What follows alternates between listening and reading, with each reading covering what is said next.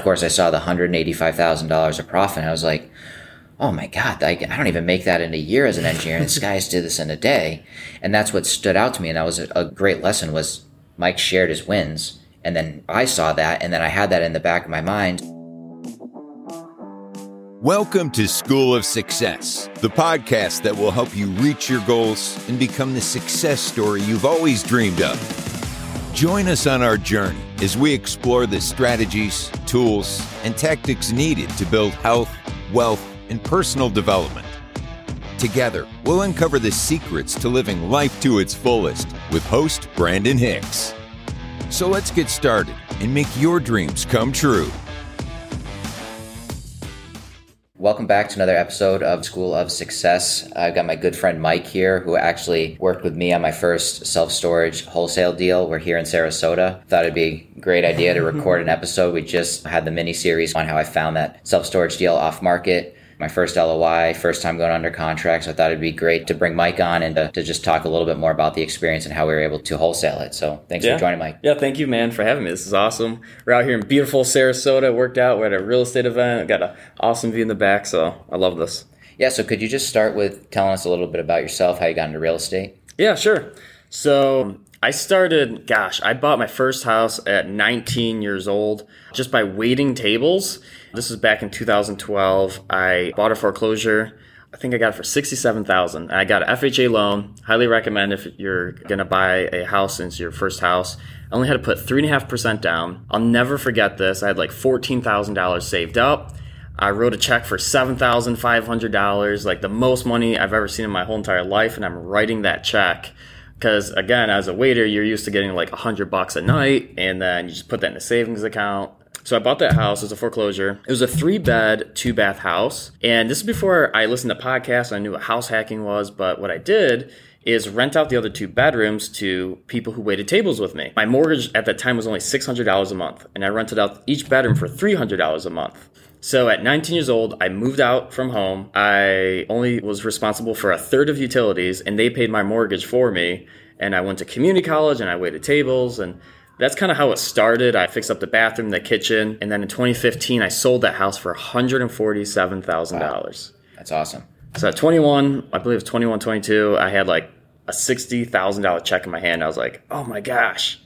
And moved back home with mom and dad uh, within 30 days, I actually bought another house for $50,000 and started fixing and flipping houses from there. That's awesome. Man, $60,000. That was my starting salary as an engineer for an entire year. Yeah. Right? It's so interesting because very different paths, right? I went engineering school, get good grades, get a job, do the whole corporate thing, right? That was my path. And then, as you know, we switched directions actually recently, like six months ago, became full time investor because of the deal that we did yep. last year. So maybe it'd be good to get into that. So I found that self storage facility off market, going direct to the seller, put my first offer in. And I remember seeing a post that Mike had made. I thought it was a wholesale, but maybe it was a double close.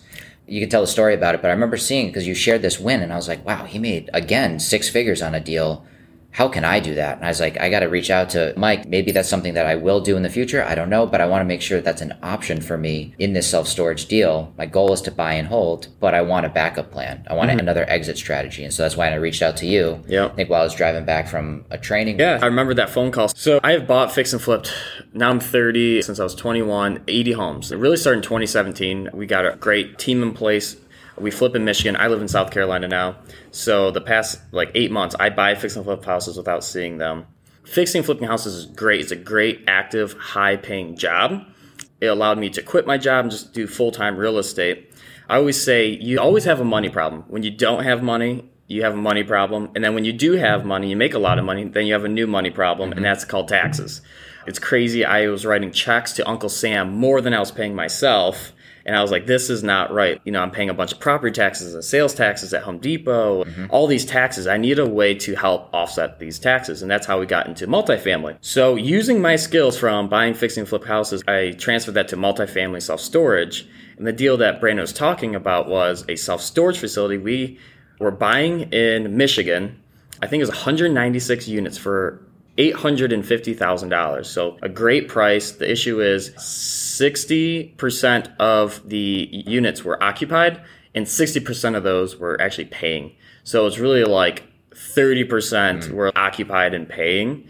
And it was a small town of two or 3,000 people and there's 200 units. And in a small town, everyone has, you know, a lot of land. And I'm like, gosh, they could just throw their stuff out in the backyard, put a blue tarp over it, and not mm-hmm. have to worry about paying me 40, 60 bucks a month. I knew it was a great deal. It could be a great deal if you get it up to 90% occupancy. It'd be an amazing deal. But I just wasn't comfortable taking on that risk after looking at the market. So I was like, you know what? Instead of just walking away from this deal, I've never even heard of anyone wholesaling commercial at this time. But I was like, I've wholesaled some houses in the single family space where I'll wholesale two, three, or four to friends that's like, hey, it's not gonna work as a flip, but might be a good rental because it's mm-hmm. in a good area. But the margins for a flip isn't there. So I'm like, hey, let me try wholesaling this thing. I end up lining up a buyer. Long story short, we bought it for eight hundred fifty thousand in the morning and sold it at 2 p.m. for a million fifty thousand. It's incredible. So it's two hundred thousand dollars spread after closing costs one hundred eighty thousand dollars on one deal. That's Yeah. amazing. You know, and that's something that I have wanted to learn more is I come across a lot of deals in these rural areas, 2,000, 3,000 people. And I know that there are people that are successful there, but you know, we're always looking at market characteristics, population growth, median household income. And there's a lot of things that we've learned in the multifamily space and it translates over into the self-storage space to make sure that you are going to be successful long term. And even if people start to move away or any of that, that you still have enough of a tenant base there to support the rents that you are trying to achieve that you've underwritten. Because if you can't hit those numbers, then all of a sudden your returns are going to be lower. And if you had investors now, all of a sudden they're not going to be so happy with you, right? Yeah. So it's something that I want to learn more of, but it's great to realize that you could have just killed the deal. You could have said, you know what, I'm starting to do my due diligence. I've seen that the, the economic occupancy is really low, the population is low. Maybe the reason why the economic occupancy is so low is because there's actually not enough Demand, people here yeah. and demand to support it. That was the issue. But then I think you ended up finding someone very experienced in the area, right? Yeah, so my partners wanted to kill the deal. Like, all right, let's just kill it. I'm like, well, you know, we still have a due diligence period. Give me two weeks. Let me see if I can find a buyer. So I looked and I found a buyer who owned four other self storage facilities in a two hour radius of that property. And he was used to buying these rural properties and had a bank that was comfortable because hmm. he did all four loans with that bank. And they were just like, no joke, had the banker drive by the property. He showed him the property and walked the property. I mean, this is like really small town stuff. Yeah. Like Chase Bank, they're not going to just, the commercial lender's not going to go walk the property with you. And they looked at it and they're like, yep, we're confident we can turn this around. The guy had a lot of experience in that area and was willing to take on that risk. That's awesome. And then another thing that we talk about too is, and you mentioned this with the banking relationship, but the investor does their own underwriting and feels confident in the deal, confident enough to bring it to a lender. But then the lender's going to do their own underwriting independent. So they're going to see what your assumptions are, but then they're going to say, okay, that's nice. What would I assume? Yes. And so now the investor and the lender are both in agreement that they think this is a good deal. And so then they move forward. So it's not like you were passing this off to someone because it wasn't a good deal. Mm-hmm. If you truly thought it wasn't a good deal, you would have passed. But you said, you know what? My underwriting tells me that this is a really good deal. It's just not in the market that I'm really looking for. Yeah. Right. And that's kind of similar as to what ended up happening in the Mm-hmm. deal that we worked on together. So I guess transitioning into that, some specs on that was it was seven hundred and seventy five thousand dollar purchase price. It was an old building. It was a couple hundred years old. It was a mill building. It used to be a cotton mill, and it was converted in the 80s or 90s to self storage. And this was my first major deal, right? So maybe someone with some more experience in real estate might have said that's going to be a lot more capex than you're assuming. You know, the roof is a slate roof; it's 200 years Yeah, old. Yeah, there's three different roofs on one building. So there's a slate roof, which is the most expensive. Then there's a flat roof, and then there's a shingle roof. And I think all three were leaking. It was a huge renovation project because the old building is also like on a flood zone with this river in the back, all single pane windows. It's a big building. If you're going to convert it to heat, you'd have to replace all the single pane windows. I mean, this is going to be a multiple like three, four hundred thousand dollar renovation budget. Right. If you wanted to do it right and do it nice without the Right. elevator. Right. So there was a lot of value add opportunity. The entire third floor was not being rented out at all. It was entirely open space. So you could put storage units on the third floor, but then you needed a way to get to the third floor because people aren't just going to carry their stuff up three flights of stairs. My business plan was going to be like a light value add where it was we're going to raise rents, increase occupancy, through better marketing with a better website. And so we weren't going to even capture the full value that Of was even there. the upstairs, yeah. Right. Because of how much money it was going to cost. Like we already knew that the rubber roofs were going to cost about $35,000. I was told and I thought that maybe we could repair the slate roof, but as I learned more, and this was a great learning experience, I pushed to have a roofer come and to get an estimate. And they really didn't want to do that because they were like, well, do you own the building? And I was like, I don't own the building. I was just being They didn't honest. want to waste their time. They didn't want to waste Yeah. their time. And I was like, you know, I'm under contract. I'm going to close on this deal. Yeah. And so he came by and, you know, talking with a number of investors, more experience, they said, you know what, you really don't want to plan to repair slate because as you walk on it, you're going to break. And so you're going to be chasing leaks forever. And you don't want to have water getting into someone's unit and it gets mold and mildew and ruins their stuff and you get a bad reputation. It's just a bad situation Yeah. right? So as I started digging into my due diligence and learning that there was actually going to be a lot more capex, it was a very construction heavy project, and also recognizing that although I had partnered with my coach and I had experience on the team. I was the one doing the majority of the Yeah. work. And so I started to feel it was a little bit too risky of a project with the amount of construction that I needed to do for a relatively new investor. Mm-hmm. And that just ties back into it was maybe six months prior to that you had posted about the double close. And Yeah. of course, I saw the $185,000 of profit. And I was like, oh my God, I, I don't even make that in a year as an engineer. And this guys did this in a day.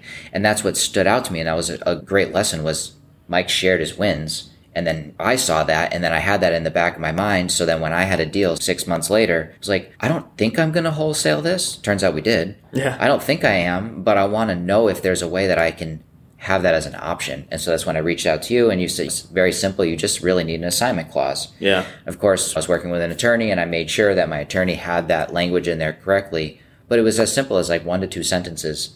That's all it was. Yeah. And it gave us the option to Yeah. do that. So then we met in probably it was actually about a year ago at this point. Yeah, it's I- April. yeah, I made the offer in March, and then we went under contract in April. So it was probably about a year ago. Made sure that was in the contract, and then we didn't talk again for about three months because I had full intentions of buying and holding. And then I learned in my due diligence, ah, this is actually going to cost. You got to have to raise more money, more risk. There might be more reward for this, but you're still relatively new. You don't want to take on something too much. So Yeah. then I started thinking, maybe this is a better opportunity for someone with experience in construction. Someone who's maybe got deeper pockets, Yep. who has that construction background, who's managed a construction heavy project. Maybe this would be a better deal for them where we would wholesale it to them. And so that's when I reached out to you again and said, I think that this makes sense actually as a wholesale play. Yeah. So that's what we ended up doing. And I figured out how to come up with that evaluation from a wholesale perspective. Yep. What uh, assignment fee was reasonable, but we also want to make sure we left enough meat on the bone or For the investor, returns yeah. for the investor because, you know, if they're not going to get good returns, then they're not going to be interested in the deal. Yep. So we ended up deciding that it was just at a million dollars. We thought that the new investor could come in and still get a great equity multiple on the money that they're bringing in. And so that's when you came in and really took over the marketing. And so if you could share a little bit about what that was like, because that was completely out of my element. Yeah, so you know, looking at this deal, having construction background, looking at it with Brandon, I was like, this is not for a new investor. This is for a very experienced investor who's maybe going through a 1031 exchange. They have a lot of capital that they need to deploy, and they're very experienced in the industry as well. Turns out we found someone who owns many other self storage facilities around the country. And one of his partners bought an apartment building inside of that same city as mm-hmm. well. So those two work really well together because in an apartment building, you don't have a lot of space. You don't have a basement, you don't have a garage typically where you can store your stuff. So to own the apartment building and to own the self storage facility and marriage those two together and say, hey, get a discount, use your stuff here, getting paid twice by the same mm-hmm. tenant, which is great. Now he knows the market, right? So he's already analyzed the market for multifamily and decided that the incomes here, the population growth is here, the characteristics of the market are good enough to support me buying a large apartment building. Yeah. right? So he's already familiar with it. So it was perfect for that investor, which is another thing too, is every investor is looking for different things. They want certain market characteristics in a certain part of the country. You never know what somebody actually is looking for. Like we do value add investing, but there are investors who will just buy class A because they don't want to deal with a value add. Even Yeah. though you can drive more equity into the property through raising rents and occupancy and all that, they want more of a stabilized asset. So it just depends on what that investor is looking And for. sometimes if they have a huge 1031, they need to get rid of that money within a certain time frame. And they're even willing to take a less of a return or whatever. I mean, someone approached us this weekend and he's like, I got like 300 grand I need to deploy in two weeks um, from a 1031. Do you have a deal? Right? I'm like, I wish I did. Oh, I talked to him. Yeah, I so it's back, like yeah. so it's kind of funny. It's like uh, I you gotta know, go find a deal. and he's like, it doesn't even need to be a great deal; it just needs to be a decent deal, so I don't have to pay you know 150 thousand dollars in taxes. Right. So he's like, even if it's not like a home run, I'm okay with it. So people buy for different reasons, Mm-hmm. and that's something to always keep in mind.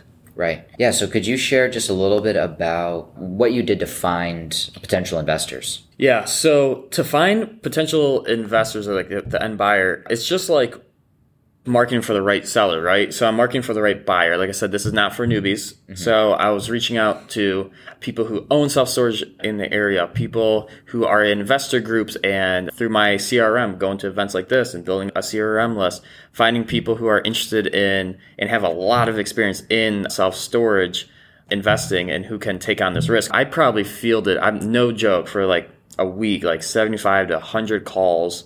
And then from there, I narrowed it down to six to eight people to go look at the property, and then probably three to four groups of people looked at the property, mm-hmm. and we found our buyer. Right. But casting a wide net and then narrowing it down very quickly to make sure that we're not wasting our time with them, and then also to protect the buyer that they're not going to buy something that they can't handle. Right. If this is their first project, I do not recommend this project for you. I was very transparent with that. I'm like, you need to have experience, you need to have systems in place, you mm-hmm. have to understand how much capital this takes because I don't want you to buy a deal that you can't get out of or it might be too much for you. I think that's really important because you do hear stories of people who will just offload deals so they can make a buck and then they're not worried about the other side and maybe they were handed something that they didn't even know wasn't Yeah. good for them, right? Yeah. So I think it's very important to have that integrity and to make sure that you're confident in the person's ability Yeah.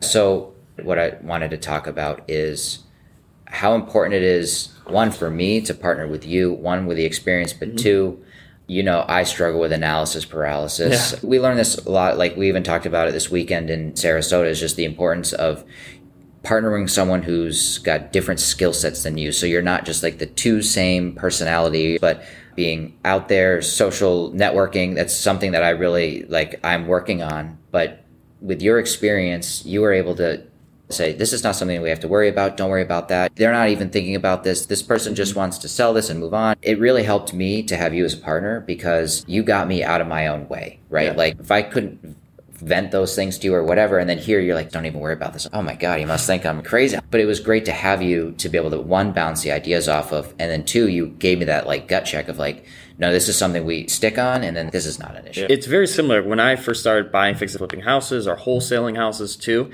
I was worried like, all right, maybe if the seller finds out, they might freak out, or the buyer might freak out about how much I'm going to make, or what the buyer falls through.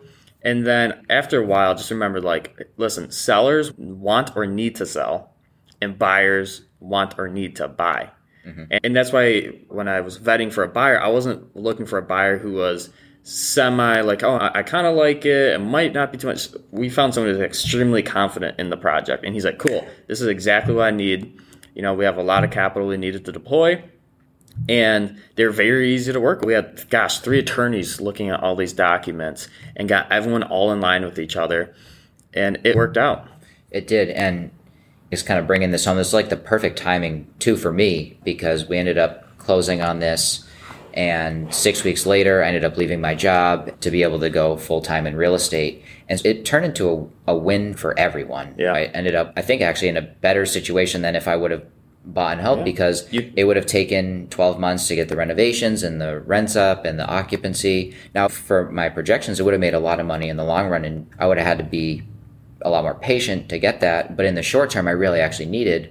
You might have had to go back to work. Right, I might still be working a full time Yeah. job. I probably wouldn't. Well, this is a Sunday, but I would have had to get permission to come here. Right, it's amazing how that all worked out. it worked out like the win-win. Like the seller was so excited to sell, uh, the buyer was very excited to buy, and we were very excited because we were able to make the deal together and get this done. So it's like a win-win-win situation. Those are the deals I love. Everyone wins. Yeah, it was awesome. I want to thank you for coming on. And uh, how could everyone reach out to you? Do you mind if I give something away to your audience, like a free gift? Okay. So if you are interested in buying, fixing, and flipping houses, it's a great way to make active, quick cash. But like the multifamily and the self storage is great for like long term wealth and getting paid without having to work, which I love. But you can text the word house, H O U S E, to 248 870 2971.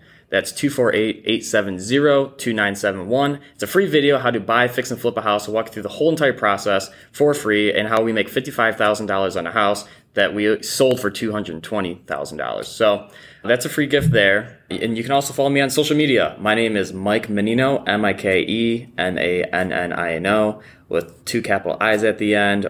It's probably a black and white photo on Facebook or follow me on Instagram, the Mike Mannino. And yeah, get in touch with me. You can DM me, message me if you have a deal, if you have questions, how we did it. I'm happy to answer any questions. Awesome. All right. Thanks, Mike. Cool. Thanks, buddy. Hey, I appreciate you listening to another episode of School of Success. I'm committed to helping others reach their full potential, so if you found value, please leave a five star rating and review. With that, we can reach more people and help make their dreams come true.